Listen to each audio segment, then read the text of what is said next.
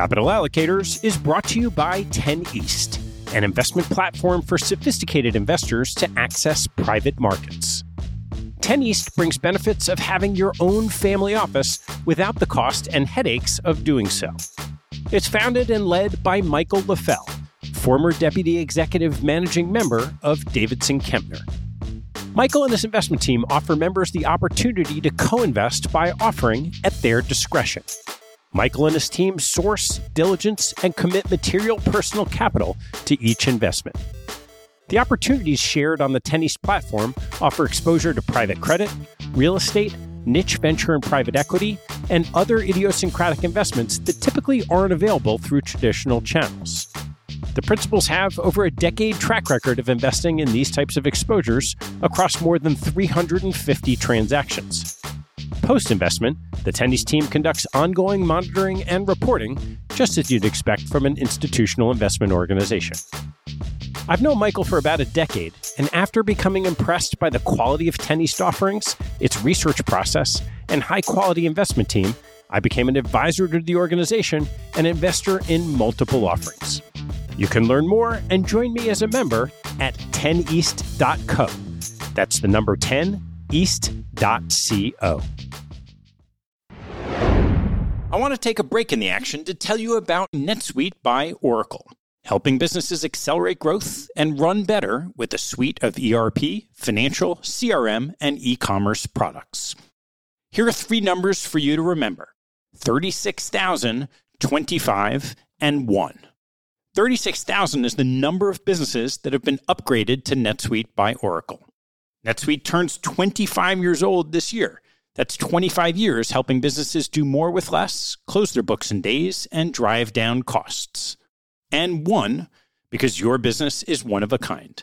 Get a customized solution for all your KPIs in one efficient system with one source of truth. Manage risk, get reliable forecasts, and improve margins.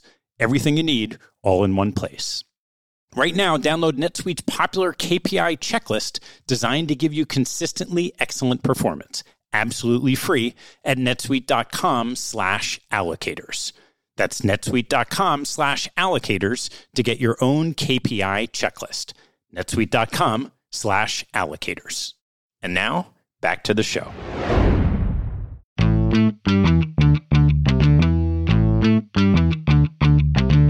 Hello, I'm Ted Seides, and this is Capital Allocators. This show is an open exploration of the people and process behind capital allocation. Through conversations with leaders in the money game, we learn how these holders of the keys to the kingdom allocate their time and their capital. You can keep up to date by visiting CapitalAllocatorsPodcast.com. My guest on today's show is Jean Hynes, a managing partner at Wellington Management, where she is one of three people responsible for the governance of Wellington's storied partnership. Jean is also the sector leader for the firm's healthcare team that manages the Vanguard Healthcare Fund, 3 global healthcare hedge funds, and the global healthcare sector portfolios. She joined Wellington after graduating from college in 1991 and has been at the firm ever since. Our conversation covers Wellington's humanistic culture, its evolution from a U.S. value shop to a global federation of boutiques, talent recruitment, the successful merit-based partnership structure, and the Wellington of the future. Along the way, we touch on Jean's progression from an administrative assistant to a managing partner, the healthcare team's investment philosophy and process, a day in her work life, and topical issues of active versus passive, public and private investing, and large and small firms. Please enjoy my conversation with Jean Hynes. Jean, thanks so much for doing this. Glad to be here. So we're going to try to tell your story and the Wellington story. How did you first get interested in investing? So I went to Wellesley College, and in my junior year, I took a very famous class at the time, a sociology class called Sociology and Work. And so as part of that class, we had to get an internship. And so I found my way to a local stockbroker in Boston and had an internship for that semester. And that is what got me interested in the stock market. My parents are immigrants, and my father's a bricklayer, and my mother's a homemaker, and I didn't even know what a stock was, really, until the crash of 1987 when I was at Wellesley. So when I first got that internship, I really liked the internship. I didn't like the stockbroking calling part of it, but I knew at the end of that that I wanted to know why stocks went up and down. And so that's how I found my way to looking for jobs after I graduated and found my way to Wellington. And your first job here was what? So I was an administrative assistant in the research department. So I've been in the research department my entire career, 28 years here at Wellington. And back when I joined, there were just a little over 300 employees, and Wellington had started hiring more people in the early 1990s. And they started hiring people with college degrees to be administrative assistant. Knowing that I'd be doing some research assistant work and modeling, but also the reason I came to Wellington is because the headhunter said, this is a special place and you should take this job even if it doesn't have the title. So what was Wellington like back then? You said 300 people, how big in assets? The assets in 1991 were about $50 billion. As I said, a little over 300 people. We were all on 3 floors at 75 State Street, which is another building from where we are now. And so departments were intermixed. So you had fixed income and trading and research and client service all on a few floors. It was kind of all hands on deck. Everyone helped to do everything. And what was thought of as special? It was the culture. And when I think about describing what I did and my culture, the culture of Wellington to my friends who were in many different companies around the country, it was a very humanistic place. It was a very merit-based organization. And just really, when I think about Wellington, it's a collection of very smart, driven people. And that's true in 2018, and it was definitely true in 1991. And you used the word humanistic, which is not something often associated with the asset management industry. What does that mean here? It means that we care about people. So, you know, you're going to spend hours and hours in a day and a week and a year and over years here in working. You're going to be spending your lives with people. And so you want to have an environment where people care about each other, where the expectations are high. So that doesn't mean we're a humanistic people that has low expectations. We have high expectations. That's why the partnership and the merit-based part of our organization is so important. But it's also a recognition that people's lives aren't linear. Sicknesses happen and pregnancies happen and family emergencies happen. And so I would say that part of it is what I think about when I think about humanistic. It's that we want people to thrive here and we want this to be their family too. So you start as an administrative assistant. What was the initial progression from that to, let's take the next steps along the way? Just as a little bit of background, one of the things I did as an administrative assistant is do the morning meeting notes.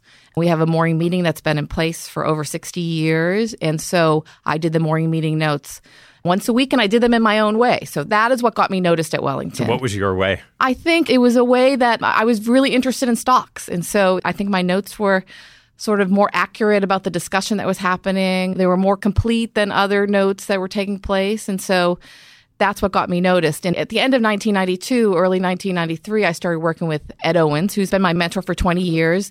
And he was starting to expand his responsibilities away from just research. And he needed someone to work with him. And they wanted him to hire someone from the outside and more senior. And he decided, well, we know Jean can write. So I moved over to work with him, still as an administrative assistant. But from early 1993 on, I went to every company meeting with him. That was a time when there was a lot of company creation in biotech. And I started working with him in terms of all his coverage. So writing about the pharmaceutical companies, writing about the biotech companies. And over this period of time, I went from being the writer to being more of the analyst. And so the progression was a few years after that becoming a research assistant. We didn't have a title of a research assistant back in 1994 when they created that title, becoming a global industry analyst a year or two later. I would say when I think about the decade of the 90s, it was really learning to become an analyst and learning how to be a researcher and what mattered. And I had the luxury of working with one of the best investors in the world and learning under him. So if we unpack that a little bit of what it means to be a researcher, what were the building blocks? So when I think about our philosophy and process of our team now, the healthcare team, one of the things I say to clients is we need to know where healthcare is going, where healthcare is going to be in 2025. And in order to know that, you need to own healthcare and you need to own the research. So I think the roots of that all started when I was working with Ed. And that really is dissecting each company down to becoming very micro, but also really figuring out where change is happening. So in order to do that, we took a very comprehensive approach to research, meaning we look at all companies under our coverage. We have a broad breadth of knowledge in pharma and biotech, which was most of my career. That means knowing every therapeutic disease, knowing how it's treated. And then the key then, which is what I really believe I learned over time, is learning how to focus. So having that breadth and then knowing where change is going to happen and then using your research abilities to really focus in on that change and then get all the data points you can possibly get around that change. So when that light bulb goes off that you need to do a deep dive, you use the word change.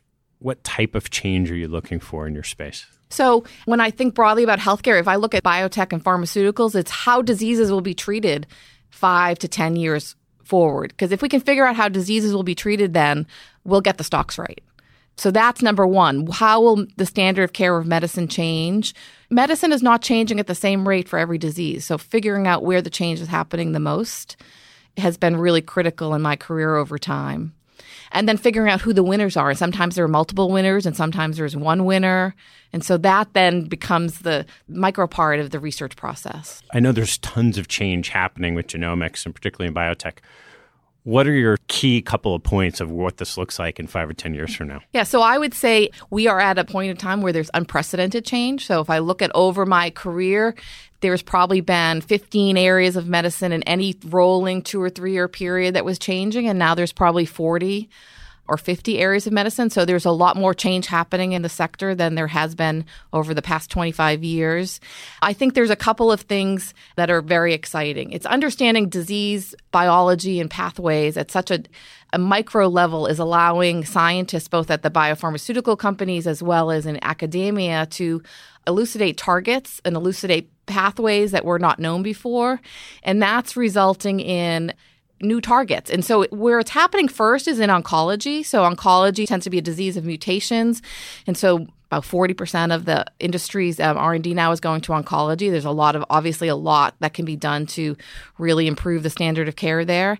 And then I would say the other thing that's happening is that we're opening up these rare diseases. So there's hundreds of rare diseases that have never been treated before because you either didn't know what the gene was or you didn't know what the underlying cause was or there was no way to go after that biology. So now there are new ways to go after, including small molecule oral pills and antibodies. There's also new ways of targeting RNA and DNA through RNA interference or gene therapy that weren't in existence even 5 years ago. I got to do a little shout out for Cycle for Survival that I've been involved in for a long time that provides rare cancer research for Memorial Sloan-Kettering.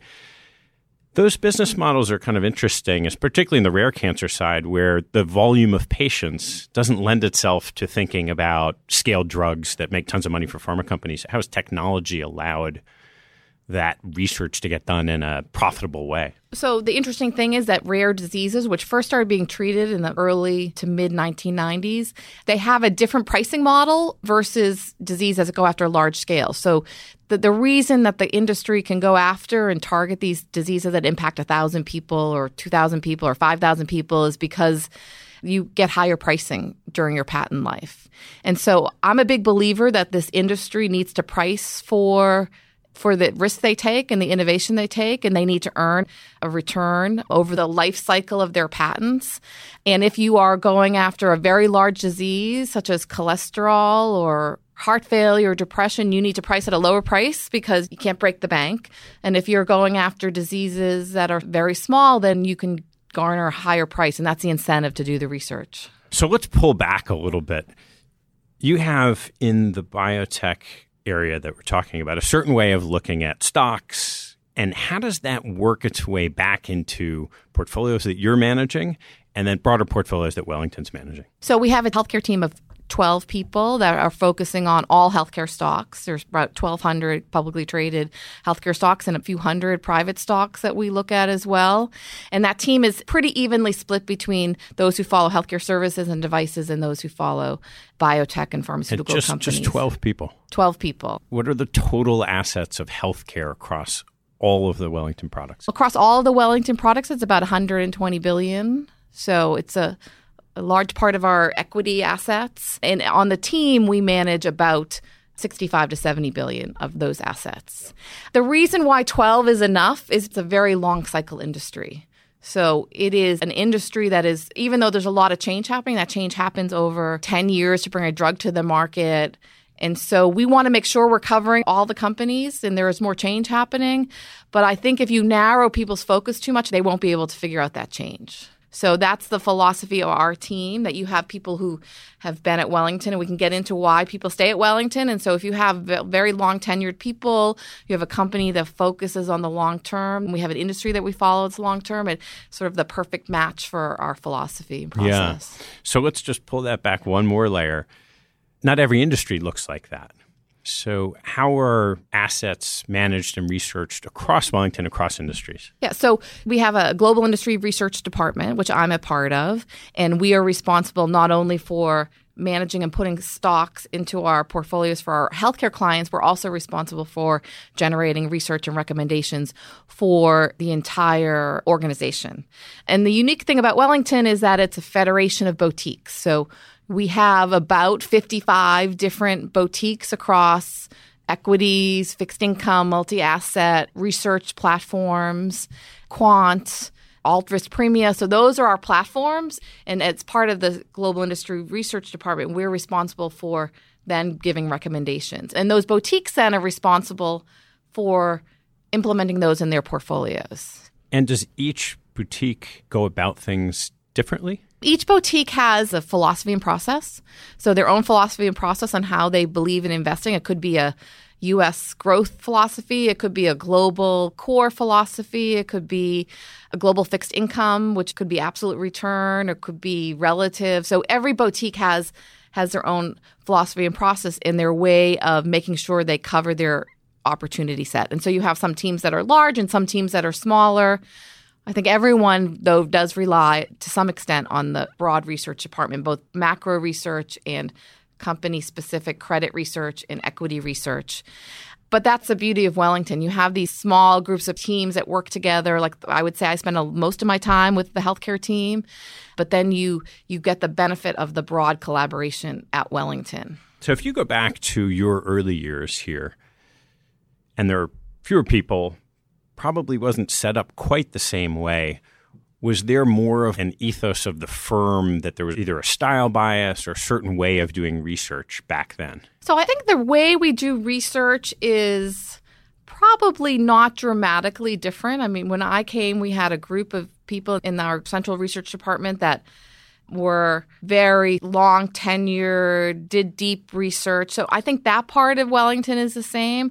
I think we're just a broader, more diversified organization. So we've been able to take that culture that we had in the 1990s and expand it to many different parts of the market. And that has made the ecosystem much more robust. So when I started in the early 1990s, we probably were heavily dominated by U.S. value research on the equity side. And that has changed dramatically. So now we have a firm that's very balanced between equity and fixed income, multi-asset. We have growth and value and small cap and mid cap and global bonds and U.S. bonds. How did that evolve? There are certain value shops that have stayed die-in-the-wool value. What were those initial key decisions of the leadership to say we're going to expand into effectively a broader philosophy of investing? When I take Wellington and how we've expanded the investment platform over the last 25 years, I think there's a couple of things that happened along the way, and it all revolves around talent.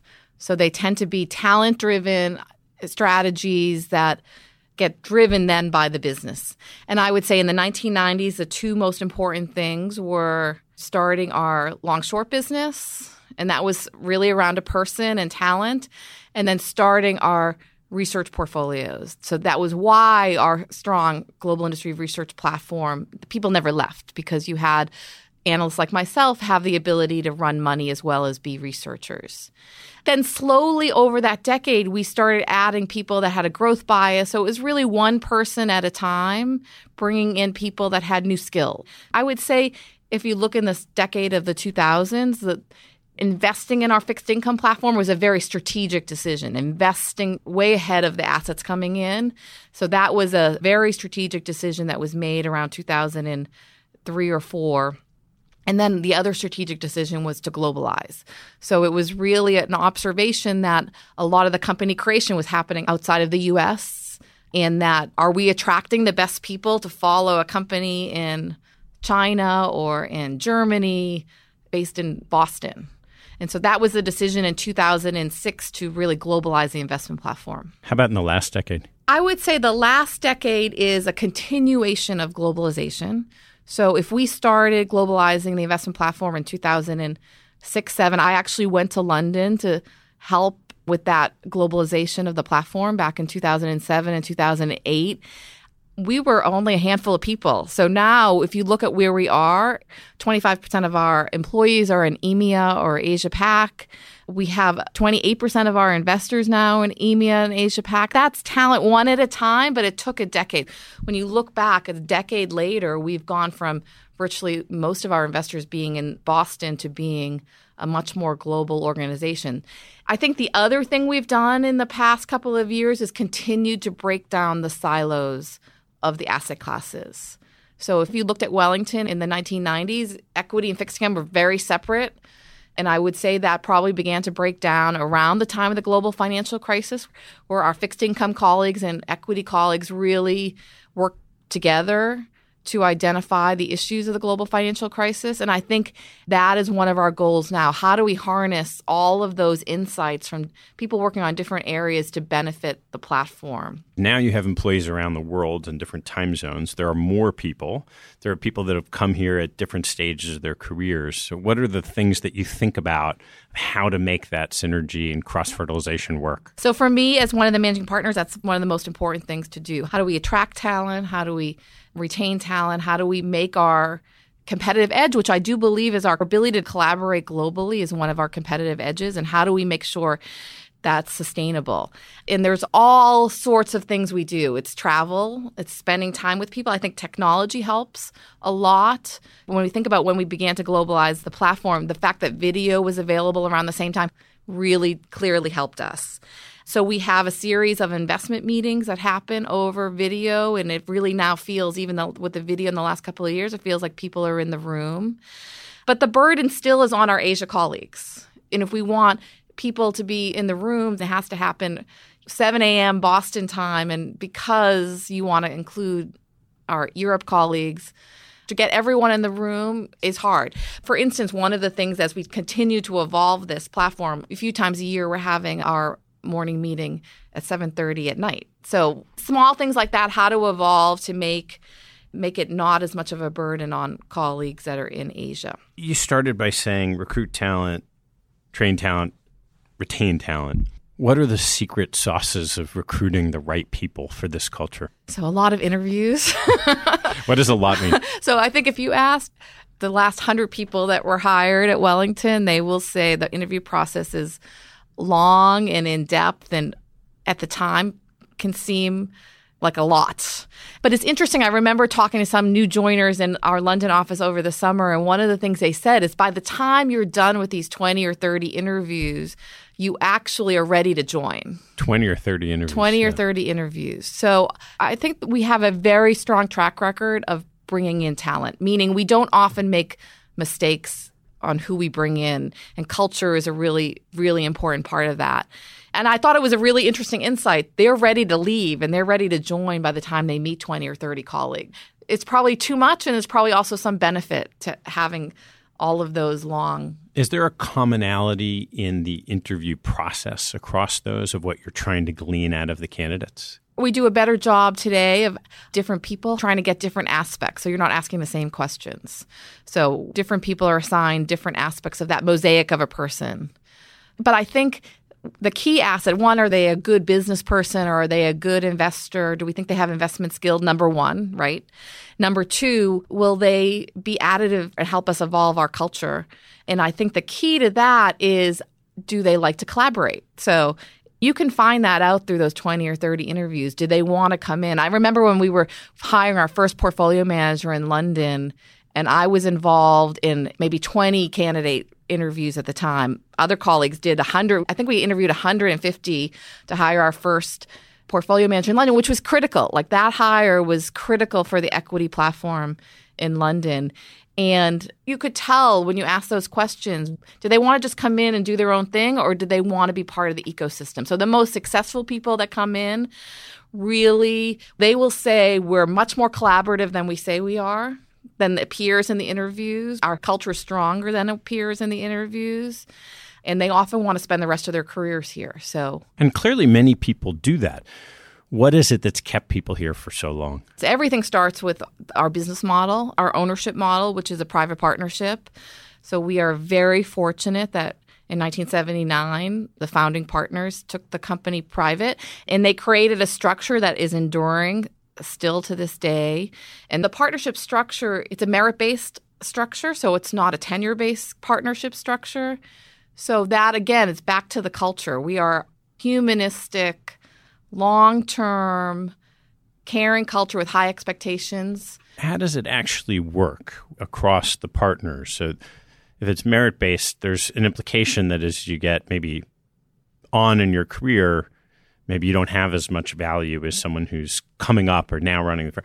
What are some of the mechanics of how the partnership structure works for everybody? We have three managing partners, so I'm one of those managing partners, and our most important duties in that managing partner role is to nominate new partners that the partners elect. So the partners are very involved. Appoint managing directors, which is a step before a partner. Determine a managing director bonus, which is sharing the part of the profits of the firm, and then allocating the profits of the firm to each partner every year. The partnership has to have a significant amount of trust in us. We have a lot of information to try to determine what is the fair allocation of profits over time. What is not fair to say is that people that have been here a long time, their impact is lower, because some people continue to accelerate their impact till the very end. And there are some incentives to continue, some incentives of the partnership that make that happen. So I think the philosophy of the partnership is we want the pie to grow. Do retired partners walk away from future economics if they're no longer contributing then? There is some future economics for retired partners. And the formula of that is why it makes it so easy for the partners to elect new partners and partners to leave. So going back to 1979, when the partnership structure was started, it was a brilliant partnership structure. I want to turn to some of these sort of interesting issues of product development over time. You mentioned the formation of hedge funds in the 90s, and not a lot of traditional, say, long-only firms have done that successfully, and part of it is because of the differential compensation structure and the potential for stardom as a result. I know from my old business that Wellington's done a phenomenal job of building some outstanding hedge fund products.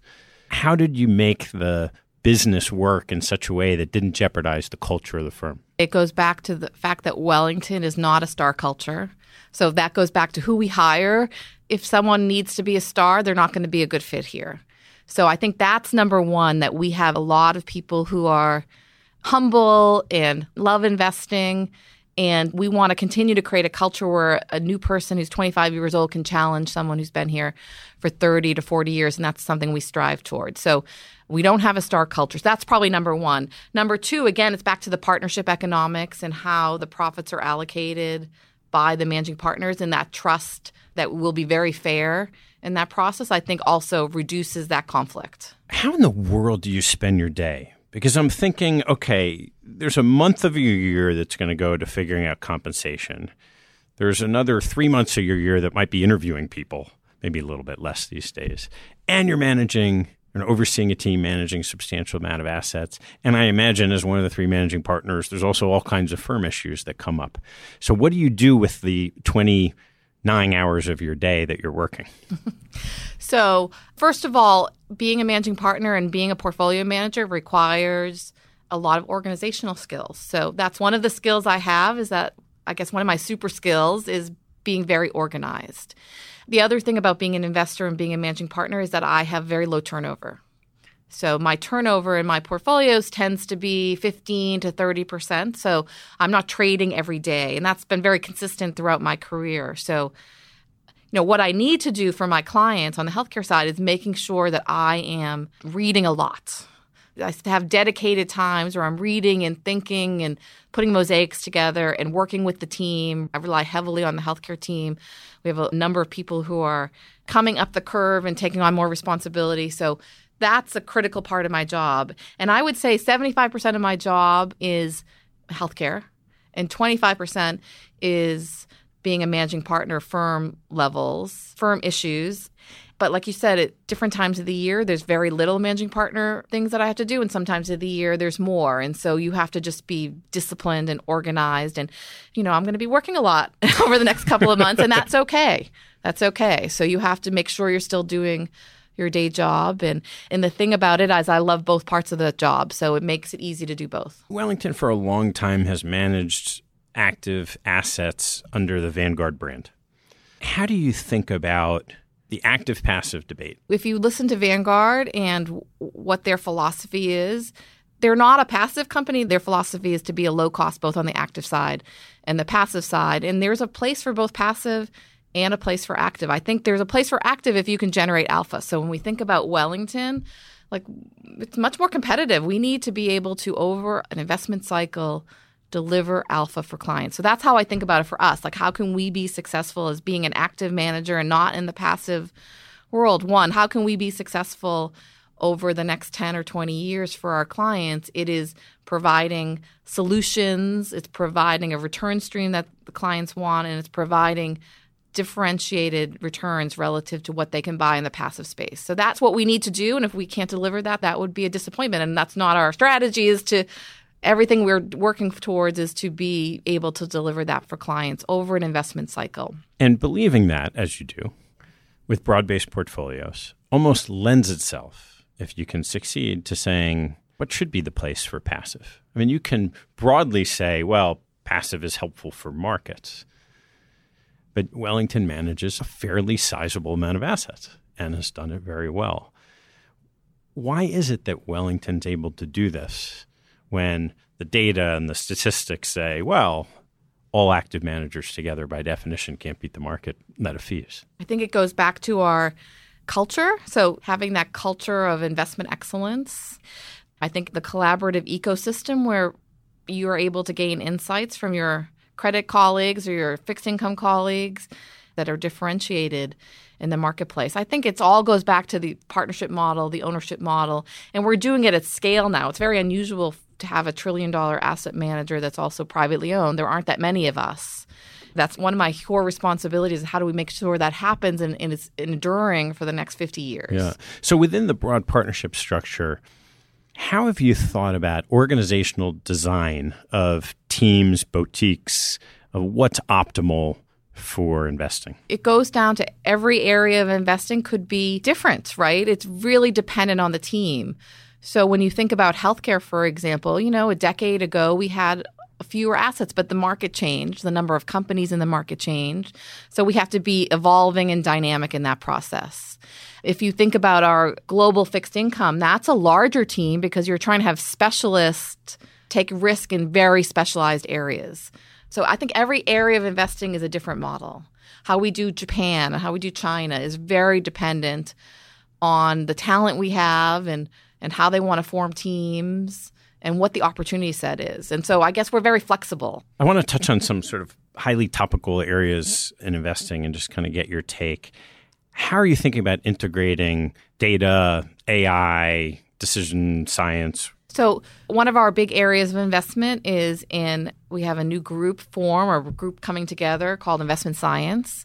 And so that's a big area of investment for Wellington as a whole. And the goal of that group would be, when I think about all of those 55 platforms and you think about who uses science in their investment, the balance between the art of investing and the science of investing, there are going to be some groups that now heavily rely on science. Our quant group, some of our quant-based fixed income investors, There are even some equity investors who have a heavily science-driven screening process. And then there are going to be some investors that don't use science at all. And so the goal of our investment science group over the next few years would be to elevate that for everyone.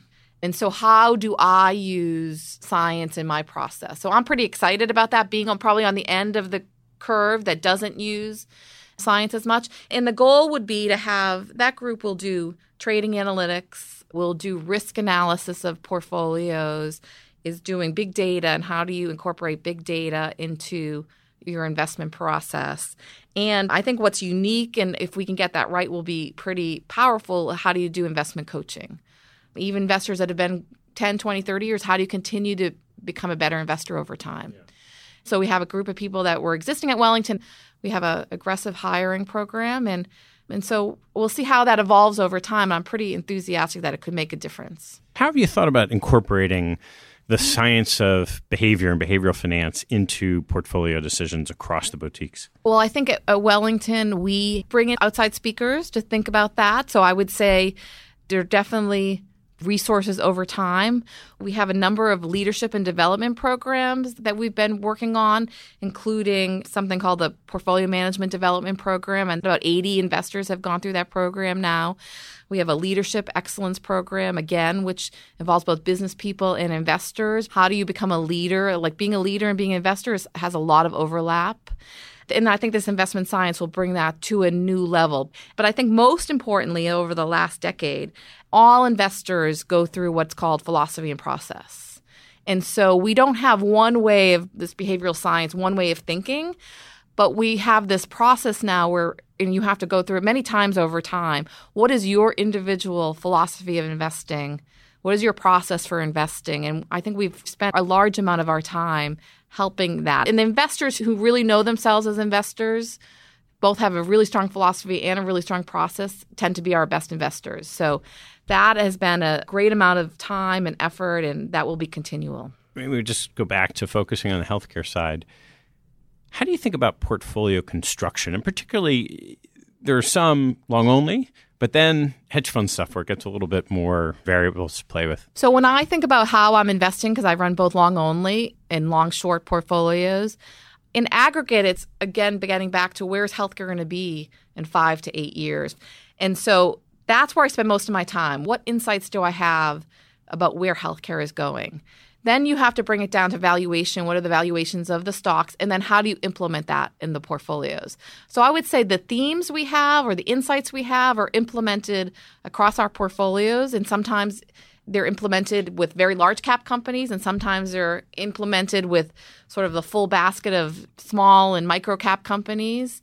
Well, I'll stay with the long side first. So how do you have an insight and how do you construct that in portfolios? And sometimes you construct that with one stock, because you feel like you have that stock is going to be the main beneficiary of that. Personally, love when I can have an insight and I can do it in 4 or 5 or 6 stocks. So I might be able to do it in a big company. If you go back over a decade, if implementing a bet on diabetes, you could do it with big companies. You could do it with small companies that had partnerships. So there's a lot of change happening in diabetes a decade ago and how that was implemented in the portfolios.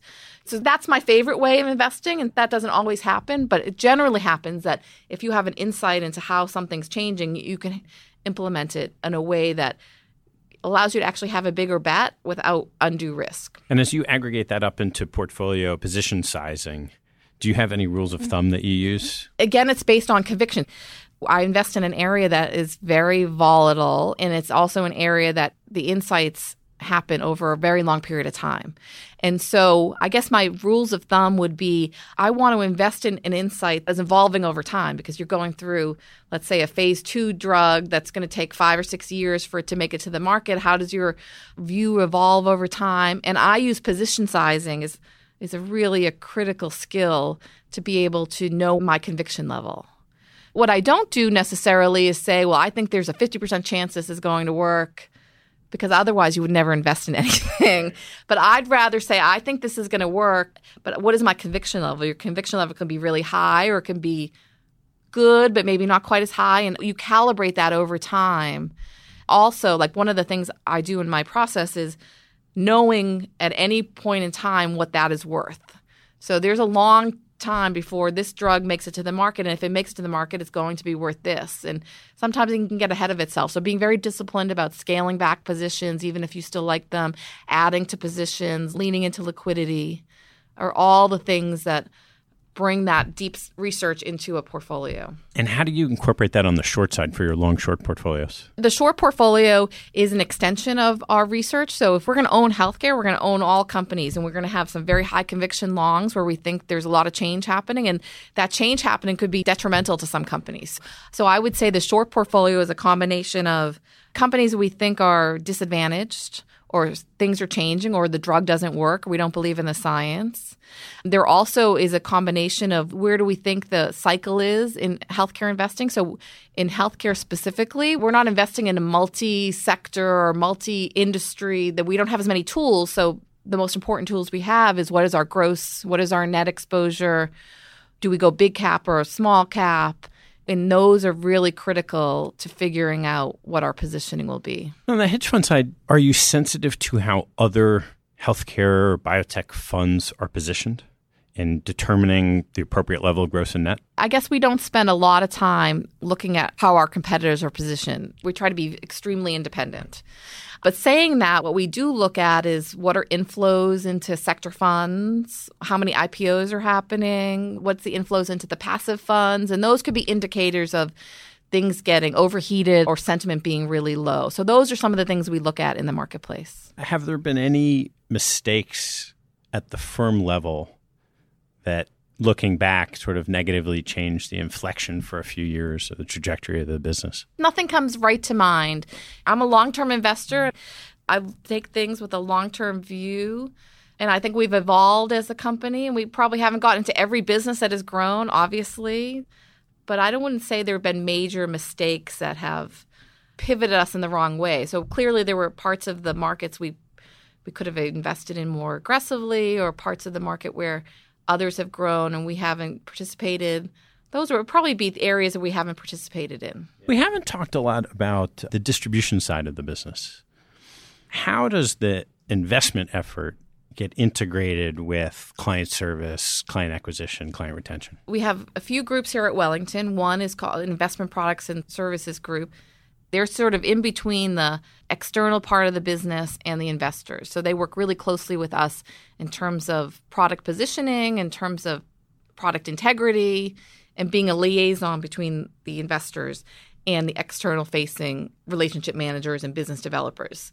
And there's a lot of coordination. So one of the things we say about Wellington is that our core thing that we do is manage money for clients. And then how that gets into client portfolios and all the different channels. You know, we are very global. We have clients all over the world and almost every channel. And so how that gets there then is we have business functions all over the world. So our business platform began to globalize 10 years before our investment platform. So our business platform was started in about 1996. We started globalizing, and we have 15 offices around the world. So we have local external business people interacting with our clients in those regions to figure out what needs do they have and how can we help solve those needs. How much time of the research and portfolio team ends up getting allocated to spending time with clients? I think it really depends on how senior you are. So there's 3 colleagues on the healthcare team that spend the vast majority of time with our healthcare clients. But then many of our clients want to know the team. So when I think back to my career, back in the 1990s, I used to go to every client meeting or many client meetings with Ed. And that was really important part of my development, to really understand that this is real money and clients have real and different needs. And so I really feel strongly that having that early in our emerging investors profile, that they know what the clients want. And we really encourage people on our team anyway to interact with clients as much as possible too. What are the biggest challenges of managing just the operations of a large firm? And you could even compare it today to Wellington 28 years ago. Well, we're obviously larger and much more complex. We're over $1 trillion. When I started, we were 50 billion. So the complexity of our business is much greater. So I would say some of the things we've done in the last few years is how do we operate as $1 trillion global asset manager in 2018 that's different than 10 years ago and different from 20 years ago. And so I think we've been very deliberate about that. So how are we structured? We're spending a lot of time about global management. So I think now we have a lot more local managers. So almost every employee in our EMEA and APAC and other offices are managed by someone locally in their office. We think that's going to be critical going forward. How do decisions get made in other regions rather than in the Boston office? That's something we're early in our development of really pushing decision-making out to the regions. So that is something we're spending time on, and we did quite a bit of external research on that. What are the best global companies? One of the things the group who was leading that effort came to the researchers and said, who are your best global companies? What did they find? It's about how you push decisions to local. How do you not Americanize someone in China or Japan and you let their local culture come out? So how do you have best practices? And so we're on that journey to figure that out. Where have you seen a tension in saying, oh, here's the type of decision that should be made locally versus at HQ in Boston? Probably the tension would be, the most would be talent development, like who should be promoted, how should they be compensated? And that's being pushed out much more locally now, and the regions have a lot of input. That would be one. Number two would probably be fees. Like, how do you do fees for in your local region? So we're working on strategies to put some of that decision-making in the regions. So those would be the two that would stand out. But we're going to be on a journey to what are the best practices? What are all the decisions we make? And it's not going to be those two. It's going to be many decisions. And how do we do more of it in 2022 in London and in Hong Kong and Singapore and Tokyo than we do now in 2018. That's one of our most important things we need to get right in the next 10 years. You just touched on it. What does Wellington look like 10 years from now? I think Wellington 10 years from now will be more global. So when you think about where we have market share and where we have opportunity to grow, we have a lot of opportunity still to grow in managing assets both for clients outside the U.S. and investing in asset classes outside the U.S. So EMEA and APAC, our market shares of the markets is lower than it is in the U.S. I would suspect and hope, and we think about what is our most important job of the CEO and the line managers and the managing partners, it's to allocate capital to where we think the business is going. And that will be more global, more in the region, more in Asia and in parts of Europe. So that would be number one. I think we will have more alternative skills. So if you think about specific skill sets, we will have more investors that have long, short skill sets. And that could be investors we have now that we train and also new skill sets that we bring in. We've been a very dynamic company in terms of bringing people in that have new skill sets, continuing to look for areas of investing that we're not in. I think we will be, maybe third, we will have more of our assets in privates. So that's an area we have been investing in now for a couple of years. And so there's an effort, like where is our competitive edge and where could we continue to expand our privates efforts? But that private's sort of the preponderance, particularly in the U.S., of more and more companies staying private longer and creating kind of a shallower pool for the public markets. Where do you think that goes? Well, I think you're definitely seeing that if you talk to some of our small cap investors, that the companies definitely don't go public in the small cap range as much as they used to in the past. I think it really depends on what the capital market. So right now you have a preponderance of capital available to companies that are available in private. So as long as that continues, then I think you'll continue to see many companies staying private longer. If that dries up, you might see more companies needing to come public. So when I think about healthcare as a microcosm, there was a period of time where the public markets weren't open for a decade, and a lot of companies had to get private capital. And now the public markets are open, and so even though they're getting private capital, they're coming in a much earlier stage in other sectors. So I think it really depends on the markets. And what do you think happens, right? There's so much pressure broadly on active management today. Where do you think that goes over the next 5-10 years? I guess I'm a believer that differentiated investment insights about the world will still matter, but you're going to need to invest in IT and you're going to need to invest in science to augment that art. And so how do mid-sized companies continue to make those investments? I know they're really important investments for us, so being scale could be more important going forward. Last question before we go to some closing questions. How do you think about asset size? Is it important that you continue to grow from here? It's only important to the extent that we attract, retain talent. So growth for the sake of growth is not critical for us, but growth for the sake of how do we have a lot of new investors that we've hired in Asia. What's their career path and how do we get more assets for them is one example. So like I said, one of the things that Wellington does, I think that does a really good job of, is thinking very strategically about capacity. So we're not asset gatherers. Back to the fact that we believe the only way we're going to serve our clients going forward is if we can produce differential returns, either alpha or a solution to clients, and capacity analysis is very important for that. But hopefully we have a winning model where we continue to attract really good talent in areas that we're not in. And so that will be one area of growth for us. Great. Well, let's turn to some closing questions. Jean, what is your favorite hobby or activity outside of work and family? One of the things I've started to do in the last decade is learn to ski. So our family goes skiing every weekend in the winter. It's been a great time for us to be together as a family. And I will say that I did not know how to ski 10 years ago. And in fact, I've skied with the same instructor for 10 years. I've progressed a lot. But there was a lot of fear. I remember him asking me, what do you do in your day job? He bought me this book called Fear. And I'm like, I don't actually have much fear in my day job.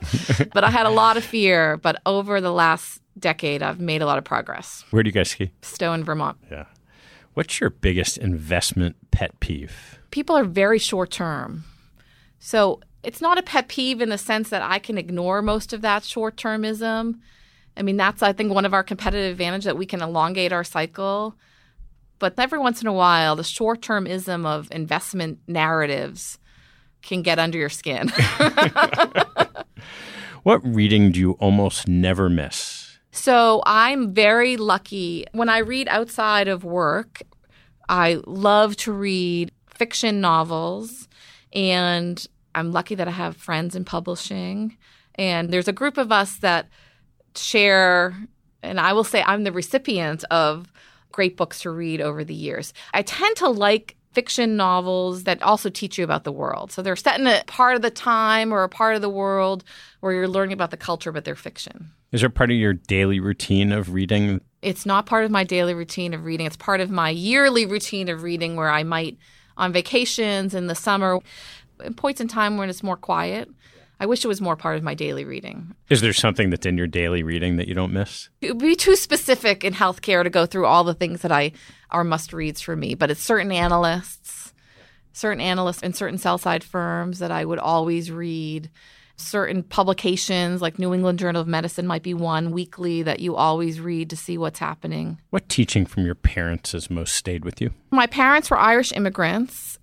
My mother came when she was a young teenager. My father came when he was 19, and we led a very modest life. I never knew it was a modest life at the time.